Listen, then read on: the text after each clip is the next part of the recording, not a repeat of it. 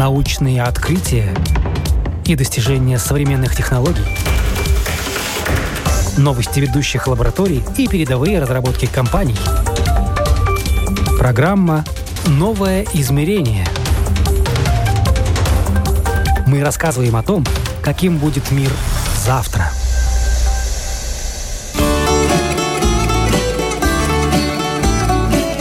Фермерская романтика или вопреки прогрессу – так можно назвать этот выпуск программы «Новое измерение». Инновации сегодня заметно изменили мир. Упростили человеческий труд, что-то автоматизировали, что-то роботизировали, из каких-то процессов вообще исключили человека. Но, несмотря на это, все еще остаются сферы, где сильны вековые традиции и ценится опыт, накопленный предыдущими поколениями. Меня зовут Яна Ермакова. Это программа «Новое измерение». И прямо сейчас отправляемся в Грецию, на солнечный остров Крит, в настоящие оливковые сады.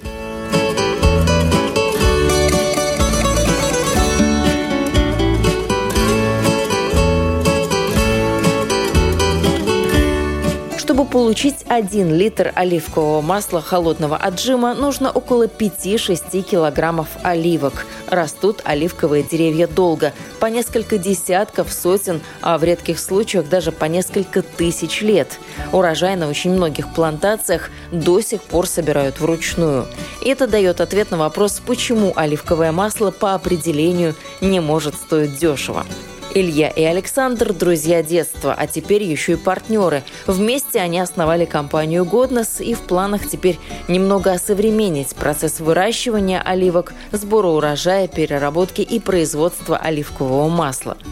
Непростую для себя ребята выбрали нишу, ведь в ней ничего не менялось годами и даже столетиями. Что такого произошло, что вдруг вы решили заниматься оливками, маслом оливковым? Вообще такая откуда мысль появилась? Ну, э, мысль нам привез как раз Александр. Он провел очень долгое время на Крите. Пообщались на тему здорового питания, на тему производства в целом. А, и пришли к выводу, что общие знакомства, общие знания как раз помогут создать такой продукт, который будет и правильной ценовой категории, но и также будет именно качественным продуктом, потому что когда начали изучать тему оливкового масла, поняли, что рынок наш очень хромает, но и также в латвийской культуре, к сожалению, пока нету использования масла оливкового как такового. Ну. Но вы тут не придумали велосипед, надо сказать. Оливковое масло было до вас, будет после вас. А что нового вы привнесли в эту сферу? Именно в эту сферу мы привнесли момент качества. И момент качества заключается именно уже в тонкостях производства, в тонкостях сбора самих оливок, тонкостях хранения и транспортировки этого всего. И, конечно же, наша цель научить людей понимать, что такое качество, и как его правильно найти. Александр, расскажите, вы пока путешествовали на Крите, жили на Крите, что вас подвигло-то заняться оливковым а, маслом, оливками? Дело, наверное, в том, что я с раннего возраста вообще всегда нахожусь возле как-то сельского хозяйства, потому что у меня родители, в принципе, тоже занимались там а, выращиванием а, коров, свиней, кур. Было свое такое небольшое производство. Собственно, мы здесь э, в Латвии, в районе все это все проводовали. Я рядом всегда находился. Мне, скорее всего, это было всегда ближе. Общение с природой, общение с э, животными. И путешествовал я много по разным странам.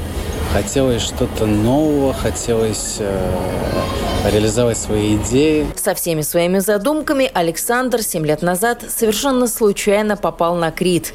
Вкусная еда, солнце, море, горы, культура, люди подкупала на греческом острове абсолютно все. И именно тогда Александр понял, вот то, ради чего он колесил по миру, и вот куда его должна была привести дорога. Мне показалось, что здесь еще те люди живут, которые не подверглись, наверное, промышленному производству товаров. Влиянию прогресса. Да, да, влиянию прогресса. То есть там, э, попадая в эту культуру, попадая вот на остров Крит, видишь, что в принципе там деревня. Это огромная деревня которая не хочет идти в этот прогресс. Им вполне хорошо живется, они вкусно питаются, живут долго, счастливые все. Со временем Александр оброс на Крите друзьями, знакомыми, и как-то один из его греческих приятелей предложил попробовать себя в оливковом бизнесе. У него родители, которые очень долго этим бизнесом занимаются, но они не, не растут в международном уровне. То есть они всегда вот производят это масло, они помогают рядом фермерам тоже содержать эти оливковые деревья, потому что у них есть знания, как это делать. Они используют старые добрые технологии по производству оливкового масла. И вокруг люди доверяют им, собственно, дают э, возможность э, также ухаживать за их оливковыми деревьями. И он меня все подбивал на то, чтобы мы вместе как-то начали этим заниматься. Ну, для вас, как для человека, который всегда э, был где-то рядом с сельским хозяйством, вы этот процесс э, сбора, производства, как увидели? Потому что это все еще что-то такое, что было сто лет назад, как это происходило сто лет назад, или сегодня уже какие-то новые технологии, уже какие-то конвейеры туда приходят. Как это вот сегодня в наши дни происходит? Новые технологии, конечно же, есть. Раньше я до того, как попасть на Крит, вообще ничего не знал, в принципе, что такое оливковое масло. Так же, как и здесь, многие люди не понимают про оливковое масло. Я начал вспоминать себя. Я же, в принципе, также вообще ничего не знал про масло. Ну, масло и масло, это просто добавка, на нем там жарят, на него там салатик добавляют. Какое оно должно быть, по вкусу какое Ну, не зожник вы, не зожник, не тот человек, который там ведет здоровый образ жизни и все знает об этикетках, о продуктах. А... Так что кто-то, может, все-таки знал, вы просто не знали, да, вы узнали. Я... Для вас это да, целый да, мир оказался, да, вы сделали меня... такое мини-открытие свое. Абсолютно, да, согласен. Для меня это был новый мир, который вообще неизвестный. То есть, если говорить про технологии, там ранее, там, может быть, лет сто назад люди собирали оливки вручную, сбивали палками с деревьев. Э, это тяжелый труд сбивали Но интернет пишет, что до сих пор этот сбор происходит вручную. Уже не так? А, есть производители в зависимости от сорта оливок, потому что есть сорт оливок, которые, собственно, собирают вручную. Но это тоже такая промышленная территория, часто бывает. А, есть намного уже скакнул прогресс именно в сборе оливок. Появлялись специальные машины электрические, которые, прочесывая эти деревья, как расческой, собирали вот эти оливки. Оливки падают на неоновые сети. Их потом вот собирают в кучу и упаковывают их сразу же в мешок. И сразу этот мешок нужно отправлять на завод, выдавливать из них масло. Но вот если говорить про технологии, крупнейшие там, производители оливкового масла, там, в каком-нибудь Испании, в Италии, которые это делают для масс рынка, они, в принципе, искореняют старые деревья, а, которым там по 200-300 лет, а, сажают уже модифицированные оливковые деревья, которые быстрее дают урожай. А, им не надо там пройти этап э, в 10 лет, грубо говоря, чтобы получать от этого оливки. Они... А тут надо сказать, потому что вы не, не развили свою мысль, что оливковое дерево не сразу ты его посадил, вот оно на следующий не год сразу. урожай дает. Там проходит 5, 10, а то и 30 лет, 35 – самый расцвет для оливкового дерева, ну, для такого старенького. А, да, но это не старенькое. Например... Ну, старой формации, по крайней мере. Не вот этих новых, о которых вы да. только что рассказывали. Э, да, это все верно, потому что все-таки влияет качество оливкового масла, когда дерево стареет. То есть у нас э, на плантациях растут 2, по 200-300 лет деревья. И есть на Крите 4000 лет оливковому дереву. Самое старое оливковое дерево есть на Крите. Которое еще, плодоносит. которое еще даже плодоносит. И вот на Олимпийских играх даже оттуда веточки вот срывали, как знак победителей Старые оливковые деревья ценятся выше, но новые высаживают исключительно из соображений практичности. Их можно расположить на плантации так, чтобы удобно было собирать урожай на определенном расстоянии друг от друга. Специальные машины будут ездить, трясти деревья, собирать это все сразу на такую подушку, что ли, которая сразу автоматически будет попадать в какой-то там фургон или еще какую машину сборочную. И таким образом они работают на масс-рынок. Но там страдают всегда по качеству. Все, что мы видим на рынке, это вот мас масла, которые идут в масс-производство. Отличие нас, к примеру же, вот фермеров, я так скажу за фермеров, просто фермеры, они обычно не срезать деревья, у них старые деревья, у них они очень близко друг к другу. То есть там технология совершенно по-другому сбора урожая. Мы находимся в горах, а это склоны постоянные. И буквально вот пару лет назад у нас еще был такой метод, что собирали это все ручными машинами, которые прочесывают деревья. Падает это все на неоновые сети, после чего в мешки. Эти мешки весят по 30 килограмм.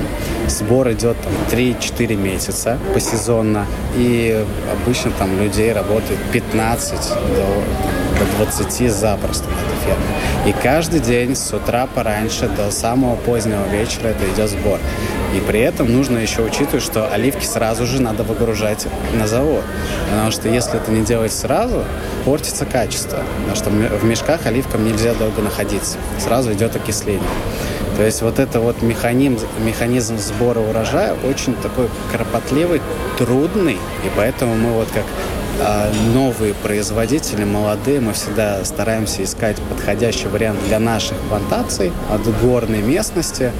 И в этом году мы вот уже будем экспериментировать с механической машиной, так сказать, да, которая дистанционно, э, работая на пульте, позволяет меньше наносить вреда деревьям, потому что процесс сбора будет намного быстрее. Это будет качественно, потому что не ломается дерево от этого. И э, мы сокращаем тоже рабочую силу, то есть при этом сокращаем расходы за эту рабочую силу. Но тут вы про рабочую силу сказали не зря, потому что все мы знаем, как э, тяжело найти работников э, ну, на селе условно. У вас там не совсем село, это прям вот ну, такая традиционная, наверное, греческая деревня, да?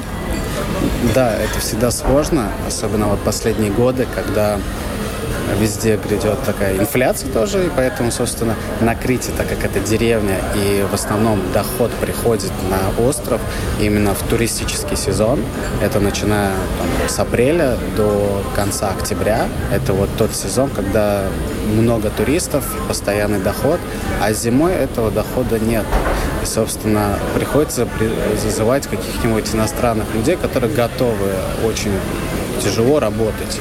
И эм, ранее были там вот, с Пакистана, с Албании, вот люди, которые готовы были работать столько, э, так долго и столько много.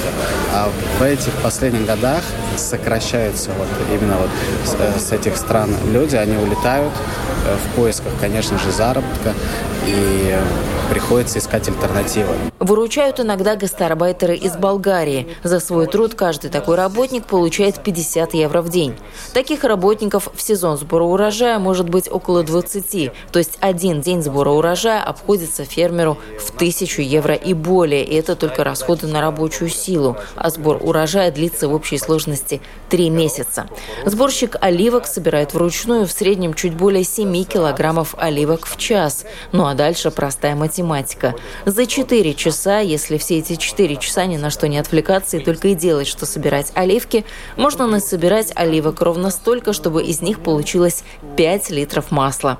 Многие, когда видят оливковое масло, что оно стоит там за 20 евро, собственно, понятно, почему оно столько стоит. Потому что это не только труд рабочий, это еще расходы по бензину, постоянно на завод ездить, постоянно по горам ползать и обслуживать машины, обслуживать технику, а, людям жилье давать. Поэтому высококачественное оливковое масло стоить дешево не может. Для тех людей, кто выращивает виноград, на виноградниках очень важны прогнозные модели по погоде. Они уже там э, современными технологиями тоже везде все обвесили, датчиками, температурными, любыми датчиками. Все это можно в телефоне посмотреть через приложение, как с точки зрения вашего производства, оливок. Есть ли у вас какие-то такие технологии, которые вам помогают вот, э, э, с окружающей действительностью справляться с природными погодными сюрпризами, катаклизмами, явлениями? Да, есть. В первую очередь это, конечно же, старые добрые методы прадедов, которые вот наш товарищ перенял. То есть с деревом он общается на «ты», он очень понимает дерево, и каждое дерево по-своему. И он уже сразу буквально, я бы сказал, наверное, в мае месяце, когда сбор начинается в ноябре, он может понимать, насколько будет хороший урожай. Но в этом году мы стремимся уже тоже купить вот эти вот всякие э, новые технологии слежения за почвой, за климатом, чтобы облегчить эту задачу, потому что все-таки горы, постоянно по ним передвигаться, это очень много времени тратится, когда у тебя есть такие датчики контроля, это, конечно, помогает э, лучше понимать э, в той или иной э, ином месте, как ведет себя дерево. Я, наверное, подсоблю Александру как раз насчет использования технологий.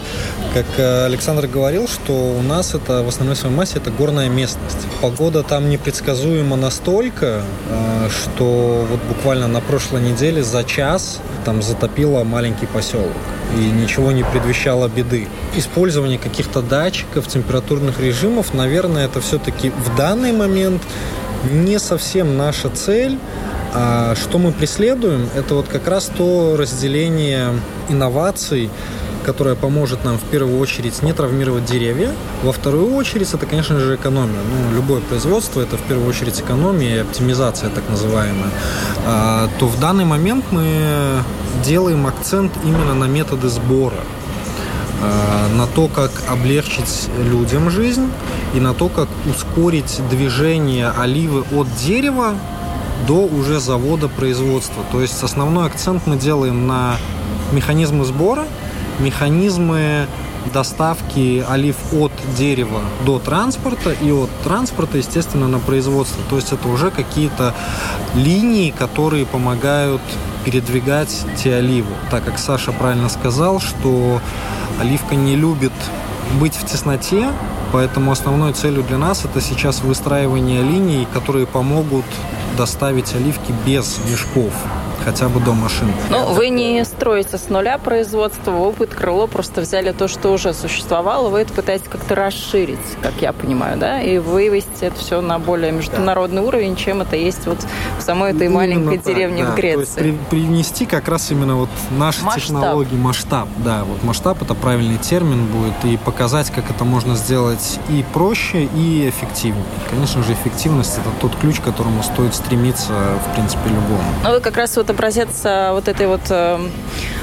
синергии, когда коммерциализация начинает дружить вместе, ну, вот с каким-то таким, либо старинным каким-то таким процессом, либо с какой-то новой идеей. То есть вот вы как-то вот это все пытаетесь соединить. Именно так, да. Но при этом нашей целью как раз и не является полная такая оптимизация и автоматизация этого процесса, так как все-таки изюминка продукта в том, что надо сохранять древние традиции, так как они не просто традиции, они именно ключ к качеству, ключ э, к здоровью и ключ именно к хорошему продукту.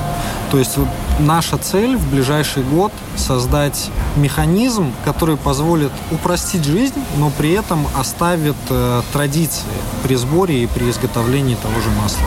Да, я бы, наверное, добавил бы, мы все-таки не то что гонимся за этими технологиями, да, вот новыми. Они вправду облегчают задачу, но у нас есть преимущество, как и у многих других тоже фермеров, это корневая система все-таки. Потому что в этом году, если смотреть на крупных производителей, у них у всех страдает э, из-за засухи в этом году производство, объемы. То есть на 50% это сократилось. Нас это сильно не затронуло, все-таки потому, что прадед а, именно нашего товарища Грека Манолиса, он те плантации, которые находились там, это были ранее дикие оливы, которые не несут оливки, да, не дают урожай. Он их срезал, оставлял эту корневую систему и скрещивание, методом скрещивания добавлял вот это вот коронейки сорт именно вот к этой корневой системе. Есть, собственно, благодаря этой корневой системе есть устойчивость к большим температурам в жаре, есть устойчивость к низким температурам. Может выпасть снег зимой там в этих горах тоже местности. И с засухом тоже большая устойчивость. То есть это нам помогает.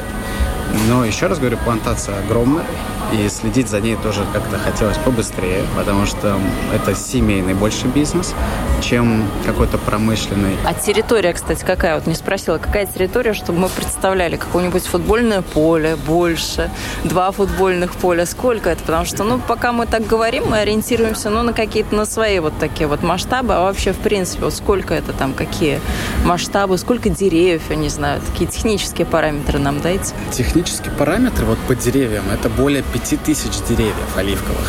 Это вся горная местность, то есть нет равнин. Порядка это 30 тонн оливкового масла в сезон. Хороший сбор урожая в сезон, да, то есть хороший сезон. Это достаточно много а, для фермеров. Это, наверное, где-то 25 гектар территория. Где-то так будет, я думаю. Мы старались посчитать, но всегда это сложно из-за того, то, что именно к нам принадлежит где-то с одной стороны горы, с другой стороны горы, где-то там в другой части фермы. Оливковые плантации расположены в районе города Херсонисос. Кто бывал на Крите, знает, что местность это для сельского хозяйства непростая. Именно здесь, кстати, находится одна из главных достопримечательностей Крита – пещера Зевса. Там тяжело в этих горах передвигаться даже просто на машине, где уже есть цивилизация, где уже выстроены дороги, серпантины. И что говорить уже о той технике, которая передвигается между этих деревьев. А, кстати, как транспортировка происходит? Потому что мы поговорили про сбор урожая, как транспортировка дальше идет. Мы поняли уже, что оливка не любит, когда ей тесно. Любит ли она тряску, как все это приносит урожай? Нету, конечно, проблем там с тряской, но желательно, вот когда сбор идет урожая, например, говорил ручной сбор ну, при помощи электрических машин, которые прочесывают, там есть небольшой минус, когда люди ходят по этим оливкам, они собирают, потому что они разлетаются в разные стороны на эти неоновые сетки. И, собственно, все равно вот люди, которые собирают, они ходят по ним. Благодаря сейчас, кто, которую машину закупили, которая будет помогать и быстрее собирать, то есть она не будет ездить по этим оливкам. Сразу собираются в одну неоновую сеть. Это порядка, может быть, за, за раз 200-300 килограмм на этой сети, после чего нужно ее выгружать в мешки. И собираем мы, конечно же, по территориям, небольшим кусочкам, заранее подготовив дороги, заранее проезжая тракторами, делая дороги, э, для того, чтобы можно было подъехать, забрать эти мешки и сразу увезти. То есть это маленькие машины, это не какие-то большие огромные тракторы. Невозможно проехать на них. Это маленькие тракторы, это маленькие пикапы. Электрические уже или по горам никакой электрический транспорт не проедет? Это все-таки пока еще нет традиционным способом. Это очень сложно электрическим, да, потому что это все-таки и огромная тяжесть, и плюс еще горы, и наклоны бывают разные, поэтому это все-таки, да, пикапы какие-нибудь, вот это популярный транспорт на Крите, трактор какой-нибудь с прицепом, который вот нам помогает с этим вот а, обходиться и перевозить. Конечная точка в транспортной цепи – это непосредственно завод, где килограммы оливок превращаются в литры оливкового масла. Процесс этот тонкий и со своими нюансами. Кстати, оливковое масло – это не что иное, как фруктовый сок. Вот. Да. Это тоже такая интересная деталь. Вообще оливковое масло – это живой продукт. Как все-таки производство это оборудовано? Что это? Как это выглядит сегодня? Если кто вот не знал, ранее были старые методы. Это когда вот каменные вот такие вот мельницы, которые давили вот оливки, выжимали масло, использовали ослов, конечно же, при этом. Это очень старый такой метод, конечно же, прогресс там очень скакнул. И самый лучший завод – это когда он закрытого типа, когда масло не подвергается другим запахам. Потому что кто был в Греции, он прекрасно знает, что греки любят курить и курить везде. Абсолютно везде. И, собственно, поэтому мы очень дружим с одним заводом, которым мы очень доверяем ему, и мы видим этот весь процесс полностью. То есть там нету такое, что ферма приехала, оставила свои оливки и пальчиком сунул свежее оливковое масло, попробовал на вкус. Там такого, конечно же, нет. Это закрытый тип. Как получается? Привозят оливки в мешках, сразу выгружают их на э, конвейерную ленту, они поднимаются, промываются водой, э, разделяются веточки на оливки, После чего э, уходят оливки в э, миксер, где получается паста. И уходит масло дальше на следующие обработки. Нужно еще косточки где-то достать вот, из них? Нет, это и есть вот паста, то есть это молят, это вот... То есть все вместе с косточками? Все вместе, и потом под центрифугой это уже выгоняется оливковое масло. Там, конечно, очень важные нюансы, когда э, начинается сбор урожая, до конца сбора урожая это может идти 4, 5, 6 месяцев. И заводы работают круглосуточно, они не останавливают свое производство. Это очень э, такой нюанс, когда сложно промывать машины, а это очень нужно. Поэтому нужно следить, чтобы машины постоянно промывались, не перегревались, потому что маслу нельзя перегреваться во время производства. Оно портится в качестве. Вот. И когда вот этот вот этап соблюдается, не превышается больше 26 градусов по температуре, получается хорошее зеленоватого такого насыщенного цвета оливковое масло, которое можно держать на протяжении целого года, почти не теряя в качестве, благодаря уже новым цистернам, которые заправляются нейтральным азотом, не кислородом, а нейтральным азотом, которые поддерживают, э, не дают э, маслу проходить окисление, так сказать. Вот, то есть не теряется ни качество полифенолов, которые содержатся в оливковом масле, не теряется, конечно же, э, кислотность, которая должна для extra virgin соблюдаться от 0,2 до 0,8. Вы так все прям в деталях знаете, чувствуете, вам это интересно было, вы туда вникали в этот э, процесс производства, выращивания, сбора. Вы себя чувствуете вот таким настоящим греческим фермером с латвийскими корнями? А, на самом деле еще нет. Я очень долго, я очень долго живу на Крите.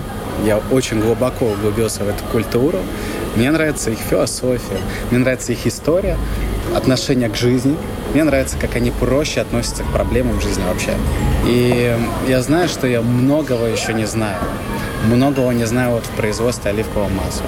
А То тяжело есть, вообще фермером быть? Вот вы так на себя этот ярлычок повесили, что я фермер. Вот у нас такая фермерская мини-семья там на Крите. Тяжело вообще фермером быть, когда вокруг тебя уже там все давным-давно программисты, уже давным-давно там с прогрессом на «ты», а я вот фермер. Или почему нет? Я вообще по профессии UI UX дизайнер. То есть я в IT-индустрии очень хорошо э, продвигаюсь, продвигался. И... Так что ж вам там не сиделось, так хочется спросить? Природа.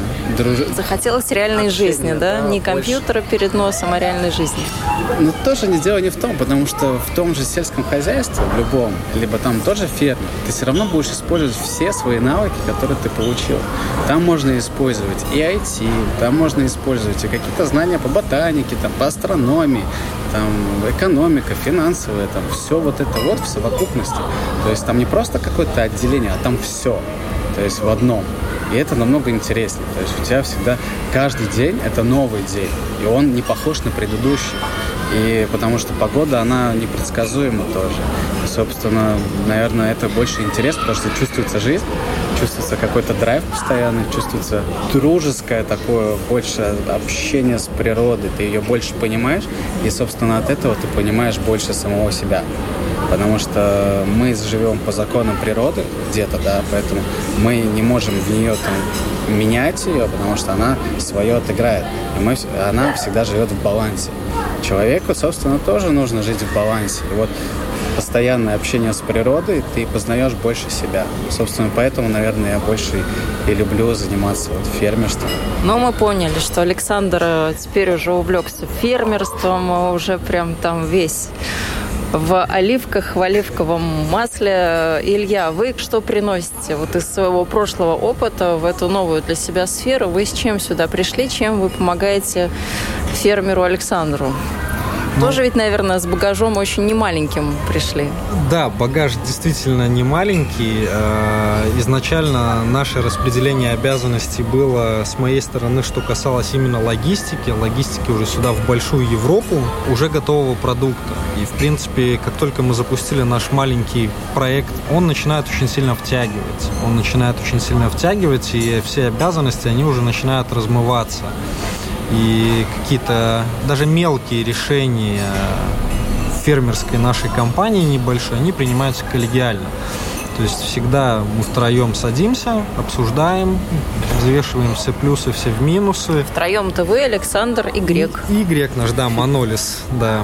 А, он э, нашего возраста, то есть э, молодой, амбициозный, э, с огромным э, опытом именно в физической работе. И физическая эта работа не то, что что-то перетаскивать и куда-то носить, а именно больше в работе с деревьями. То есть, как правильно Саша сказал, он с деревьями на «ты». И наша цель уже это, соответственно, настроить э, логистику от дерева до производства и от производства уже до клиента. Но кажется, что это три маленьких пункта, которые очень легко настроить. Но в этом всем, в каждом шаге есть свои подводные камни. И подводные камни начинаются с упаковки. Упаковка это для нас, мне кажется, одна из самых больных тем была. И те же дружественные греки, они дружественные все-таки чаще с теми, с кем хочет, бизнеса. Вне бизнеса, да, с тем, с кем хочется дружить и построить какие-то бизнес-отношения там, это уже очень сложно. И нашим решением было как раз отойти от э, того производства и тех предложений, которые есть на Крите, мы пришли к выводу, что все-таки мы получим больше качества и, что кажется смешным, скорость в доставке той же упаковки из Европы уже. Решив эти проблемы, это заняло у нас довольно очень много времени, это были такие кропотливые просчеты, потому что мы все-таки не какой-то огромный холдинг, мы три любителя, три человека, которые понимают, к чему им надо идти, у каждого есть свой опыт, и, естественно, финансовый вопрос, он всегда имеет место быть, поэтому долгими поисками, долгими тестами, пробами упаковочного материала, все-таки, да, мы пришли к выводу, что мы повезем это с большой Европы, пускай это будет немного дороже, но спать мы будем спокойно, что наш товар, наш продукт и наш труд, в принципе, будет э, в сохранности. А вообще, как эту логистическую цепочку настраивать вот конкретного маленького такого производителя, в принципе, ну вот и дальше по странам. Потому что, ну, нам кажется, что там зашел, накликал в интернете, заказал себе, и все у тебя на столе буквально там. А в нашем случае становится все просто, когда товар приезжает, и наш продукт приезжает в Латвию. Тогда это все действительно становится просто, это пару кликов, э, и в течение трех-четырех рабочих дней наш товар уже будет на столе стоять, и можно уже будет наслаждаться. Что же касается Греции, та фермерская романтика, которая присутствует там, она не сопутствует э, скорости и продвижению работы. То есть, э, к сожалению, у многих людей есть э, термин «завтра», нам надо не завтра, нам надо сегодня. И та логистика, она э, сложна тем, что нету компаний, которые предоставляют конкретную услугу. То есть логистика там настраивается на личных связях, и, в принципе, самый сложный путь – это уже доставка не в Европу, а местные передвижения. Как бы это смешно ни казалось, привезти сюда масло за несколько тысяч километров намного проще, чем там организовать логистику в 50 километрах. А, но, в принципе, за год, что нам показала практика, мы уже настроили ту базу тех хороших людей, которые понимают, зачем это делается и как это делается. И логистика там уже настроена, грубо говоря, все автоматизировано, но при этом остается это приятное человеческое общение. То есть мы в коем-то случае исключили компьютеры и формы заявки, оставили человеческое общение. От этого вот как раз есть вот это удовольствие логистики и построение вот этого вот бизнеса, к чему мы стремимся. А масло вообще, он такой путешественник привередливый, то есть, условно, ему нужна какая-то температура особенная, может быть, какие-то условия такие нужны. Сама олива, вот это привереда еще та. А масло, оно более терпимое.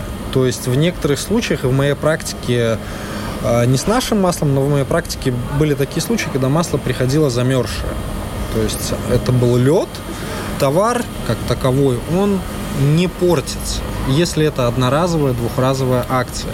В нашем случае мы по привозу как раз первой партии масла в Латвии мы проводили эксперименты, ложили масло в морозилке, проверяли, какой цвет, какой на вкус, что меняется, что нет, и проводили уже анализ масла после разморозки. Как показывает практика, качество хромает, но не сильно. Но опять же повторюсь, что это на разовые акции, поэтому в принципе лучше попрохладней, чем очень жарко. А вы это сами так вот на вкус определили, что там что-то хромает? Вы уже так научились, распробовали масло, уже вы начинаете понимать нюансы, оттенки и прочее? Конечно, конечно, это имеет место быть, э, поскольку доступ свободный и есть понимание, откуда и зачем это масло пришло, но мы подходим не только с личных чувств, потому что не всегда это правильно, э, мы подходим с точки зрения анализа более глубокого. То есть мы отдаем масло в лаборатории, и Саша вот как раз не упомянул тот момент, что масло на протяжении всего производства отдается на тесты и на пробы после чего как раз уже определяется, какого это качество, и тогда уже можно понять, в какой момент тот же заводик допустил какую-либо ошибку. И, в принципе, все масло мы привозим уже с сертификатами, во-первых, из Греции, из всех лабораторий. Мы получаем действительно подтверждение документальное, что это масло высшего качества. И здесь, в Латвии, мы также э, пользовались услугами лабораторий. А есть у нас прям лаборатория, которая может масло э, протестировать? Это, или... это, это, это идет базовый анализ, но вот нашей целью как раз было провести анализы того масла, которое есть у нас на рынке. И, к сожалению, у нас нет инструмента, который позволит в течение получаса понять, хорошо это или плохо. И здесь э, анализы мы проводили, это долго. Понятно, что пока делается анализ, мы не знаем, как масло поведет себя в той или ином э, типе хранения, поэтому мы подобрали прохладное место без э, прямых лучей света. Но в Латвии, да, к сожалению, вот это такая проблема. Если, конечно, кто-нибудь есть, кто сможет посоветовать, как э, сделать быстрый анализ масла на кислотность в первую очередь, мы бы были очень благодарны. Но наши поиски в Латвии, по крайней мере, ничем таким не закончились. То есть хотелось бы действительно открыть, проверить. Мы что в нем очень огромное количество полифенолов, от начиная там 450 э, миллиграмм. Это все варьируется от сезона к сезону. Поэтому постоянно, вот как Илья сказал, нужны э, анализы в лаборатории. Органолептические анализы, анализы на кислотность и анализ э, на полифенолы. Всегда это должно проверяться, чтобы мы знали свое качество. И мы рекомендуем тоже, бывает, натощак с утра можно запросто ложечку оливкового масла выпить. Многие я встречал, что как масло пить просто так, натощак, это же жир. Нет, хорошее оливковое масло, когда вы попробуете просто его, вам достаточно будет вот понять, что его можно просто так пить, оказывается, а не там добавлять его в какую-то еду, потому что оно насыщенное. Там не чувствуется жир, вот как у нас э, масло и вообще сорт коронейки, э, у него очень богатый вкус свежескошенной травы, запах, э, цвет и вот почему многие берут просто хлебушек и макают в хлебушек. Потому что это очень вкусно. То есть я привык добавлять масло абсолютно в любую еду. И в пельмени добавлю, и в макароны, и в салаты, и просто возьму хлебушек, помакаю. То есть э, качественное, вкусное оливковое масло, оно должно присутствовать у каждого человека на кухне, который заботится о своем здоровье, наверное, и дополнительно получать витамины. Так вкусно рассказали. Я думаю, мне, нашим радиослушателям, сейчас так захотелось либо кушать, либо пойти действительно посмотреть, а что же такое оливковое масло, накапать на хлебушек и все это съесть.